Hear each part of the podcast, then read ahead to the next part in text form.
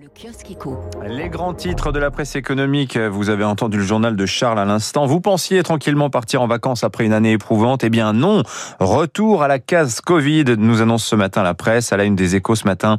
L'ombre du variant Delta sur la reprise mondiale. Il rebat les cartes de la pandémie, les inquiétudes économiques ressurgissent et ont fait plonger les marchés hier, on va en parler dans le journal.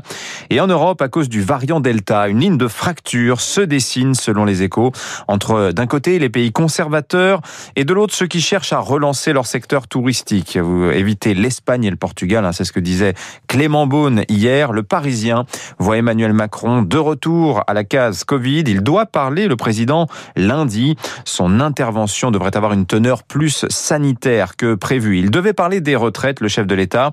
Vous lirez ainsi page 2 des échos les conclusions d'un sondage ELAB pour Radio Classique, sondage édifiant. À ce stade, seulement 20% des Français sont disposés à une hausse de l'âge de départ à la retraite. 20% seulement, quand 48% plaident pour l'immobilisme, on reste à 62 ans, et 32% pensent même qu'il faudrait partir plus tôt. Les Français incorrigibles, 62% plaident euh, aussi pour taxer davantage les riches, pour financer le système des retraites. Ils sont 65% les deux tiers à penser qu'il faudrait en revanche supprimer les régimes spéciaux. Et là aussi, surprise, ils sont 61% à plaider pour le système universel point.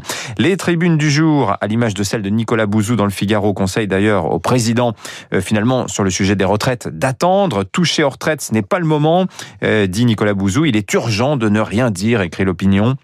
Euh, cela navre. Éric Le Boucher dans les échos, selon qui, sur tous les défis fondamentaux, hein, les Français ont la culotte à l'envers sur le climat, les inégalités, le vieillissement, soit les trois défis principaux de la France. Nous aurions des idées fausses et réclamerions des mauvaises solutions. 90% des Français estiment ainsi que la classe moyenne n'a pas à financer du tout la lutte contre le changement climatique. On le lisait dans le rapport Tirol-Blanchard, il y a divorce entre les perceptions et la réalité qui est un inconfort confort dérangeant, écrit Éric Le Boucher. Il est 6h30.